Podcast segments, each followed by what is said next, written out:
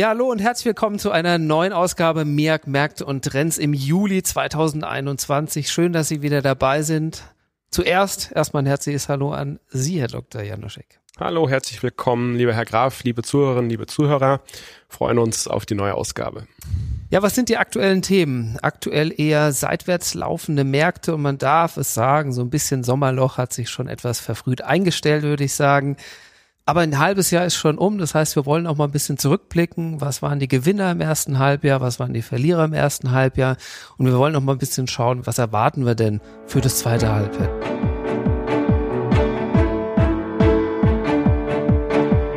Märkte und Trends. Erfolgreich investieren und verstehen, was die Kapitalmärkte bewegt.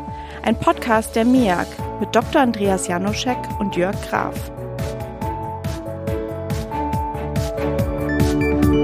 Schauen wir vielleicht mal ein bisschen auf die Anlageklassen. Was hat der DAX gemacht? Was haben Rohstoffe gemacht? Wer war da irgendwie der High-Performer? Wer war nicht so gut? Schauen wir uns das mal ein bisschen an. Genau, also grundsätzlich muss man sagen, 2021, das erste Halbjahr, ein sehr gutes Jahr an den Kapitalmärkten. Also ich meine, nachdem ja schon auch 2020 gut ausgeklungen ist, ging es nochmal gut weiter. Der DAX knapp 14% im Plus jetzt hier im ersten Halbjahr, das war sehr gut. Rohstoffe war die Anlageklasse, die am meisten Freude bereitet hat, den Anlegern, nicht den Leuten an der Tankstelle. 24% sind die Rohstoffpreise gestiegen. Wer war da der Haupttreiber? War das wirklich sowas wie Stahl oder? Genau, also insgesamt im Rohstoffmarkt, der Ölpreis steigt, es waren auch die Industriemetalle, der Stahlpreis in Shanghai, der Holzpreis, auch wenn der jetzt Holz nicht in unserem Rohstoffindex drin ist, ist ja auch stark gestiegen, das merken Sie ja auch wirklich. Momentan, wer momentan baut oder renoviert, hat da ja wirklich Probleme. Das war der stärkste Anstieg. Ja, bei den Zinsen, also die 10-jährigen Zinsen in Deutschland, die sind von minus 0,6 auf minus 0,10. Da sah es ja zwischenzeitlich ja sogar mal so aus, dass wir hier die Nulllinie sehen könnten. Ging jetzt wieder ein bisschen zurück auf minus 0,30. Und in den USA, da war das der stärkste Zinsanstieg von 0,9 auf 1,75. Jetzt wieder bei 1,34, was dann auch die Frage beantwortet, wer waren die Verlierer im ersten Halbjahr? Staatsanleihen in den USA, wer da lange Papiere gehalten hat oder auch Unternehmensanleihen, guter Bonität, das waren natürlich die schlechteren Anlageklassen. Zentralbanken unterstützen ja weiter. Inflation, das große Thema, bis zu 5% sprechen wir da.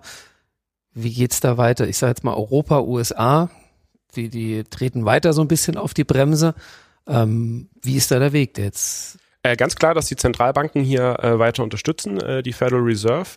Ich glaube, das entscheidende Thema ist ja bei der Inflation, ob sie vorübergehend ist oder ob sie bleibt. Also haben wir jetzt einmalig die 3, 4, 5% in der Inflation oder sehen wir das dauerhaft? Und ich glaube, die Sorge, auch deswegen gab es den Zinsanstieg, dass eine dauerhafte Inflation im Markt ist, die ist jetzt so ein bisschen vom Tisch. Die Zentralbanken und auch viele Marktteilnehmer sagen, es ist nur vorübergehend. Wobei ich persönlich halt schon auch denke, das müssen wir beobachten, ja.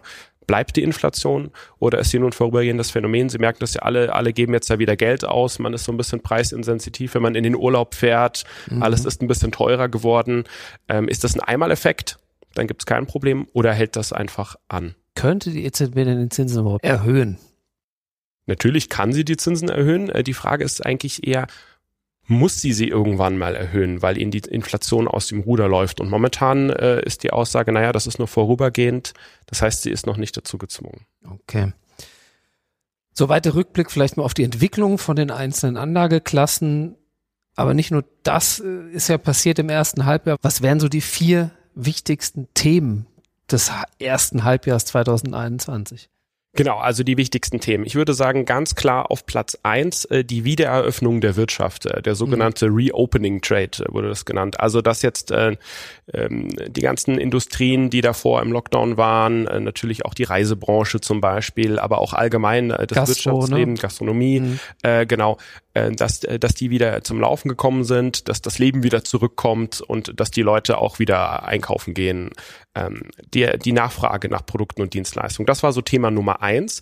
Ganz klar, Thema Nummer 2, Inflation, Preissteigerung, die Rohstoffpreise, die wir auch angesprochen hatten, ja, aber auch Probleme in den Lieferketten. Also wir hatten ja einen Kanal, der gesperrt war. Wir hatten auch das Problem, dass die Containerpreise durch die Decke gegangen sind, weil nicht genug Containerkapazitäten zur Verfügung standen.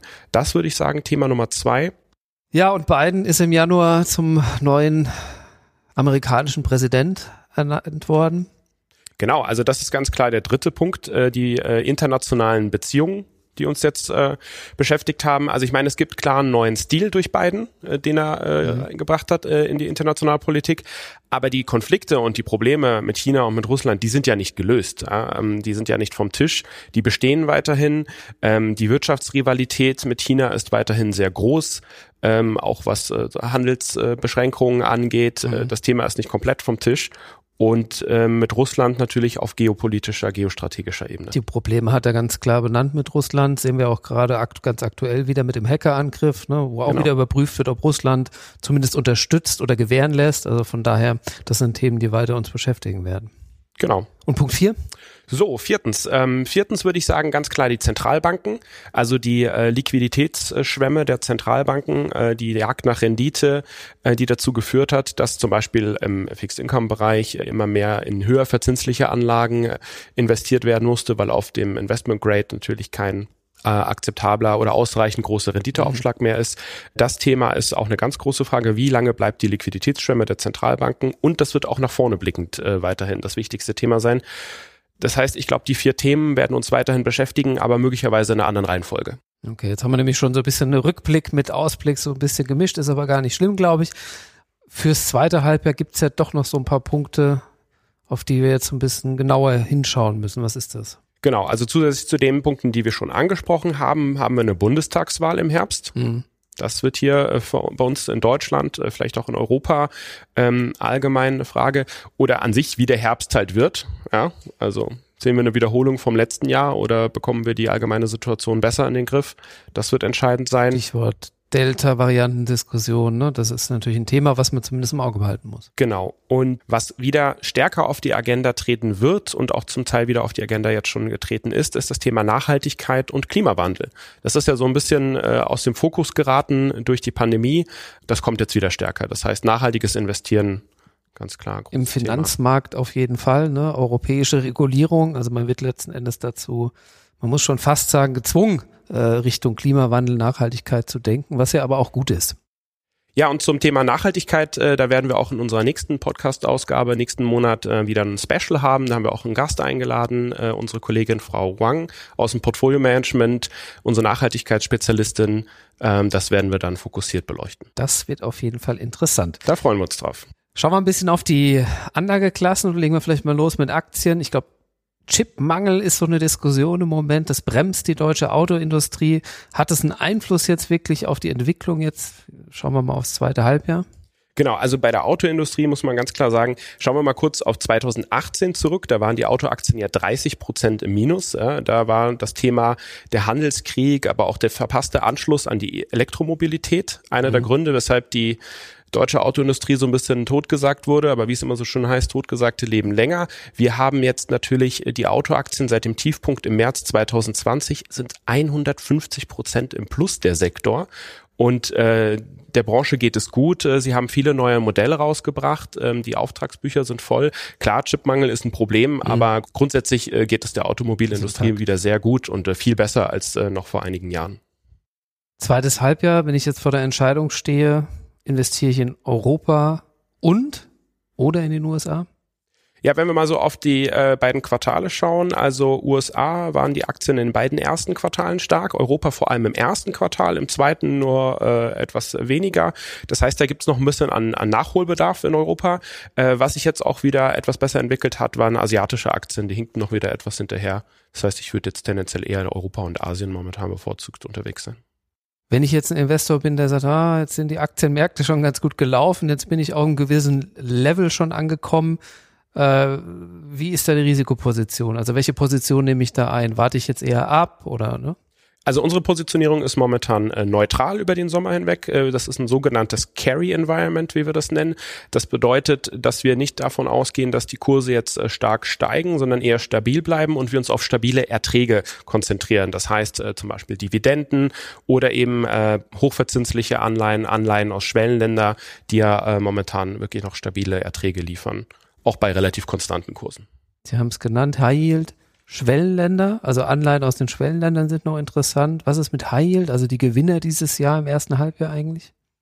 Also High Yield war ganz klar eine sehr positive Anlageklasse, definitiv besser als Investment Grade, weil Investment Grade einen zu geringen Risikoaufschlag hatte, um die steigenden Zinsen zu kompensieren. High Yield war es kein Problem, da hat die Einengung der Spread die Zinsausweitung überkompensiert. Mhm. Rohstoffe, Sie hatten es vorhin angesprochen, eine der besten Anlageklassen dieses Jahr. Bleibe ich da jetzt drin oder wie ist da das Potenzial noch? Ja, der Ölpreis steigt und steigt. Das wird Ihnen sicherlich auch schon an der Tankstelle aufgefallen sein. Der Stahlpreis in Shanghai, der hat allerdings sein High im Mai gesehen. Da ist wieder etwas mehr Entspannung am Markt. Und deswegen gehen wir davon aus, dass jetzt der Rohstoffmarkt sicherlich da auch ein bisschen zur Ruhe kommt. Industriemetalle wieder ein bisschen korrigiert. Ölpreis wahrscheinlich weiter steigend. Genau. Okay, dann schauen wir vielleicht nur ein bisschen auf den Dollar, wie sieht der aus? Ist der unter Druck? Ist der stabil? Und ich habe zumindest was klingen hören. Da gab es ein paar interessante Sachen bei den Schwellenländern von den Notenbanken, oder? Genau. Also Dollar gegenüber dem Euro zuletzt wieder etwas stärker, aber allgemein ist der Wechselkurs stabil zurzeit.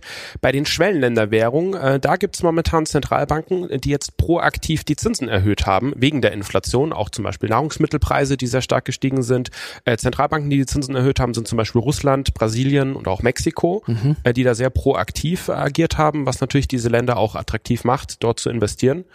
Und es könnte sein, dass wir in so eine Situation geraten, in der die Schwellenländer-Zentralbanken richtig agieren, auf die Inflation reagieren, die Zinsen anpassen, erhöhen, während die Europäische Zentralbank da dann tendenziell eher noch zögerlicher ist.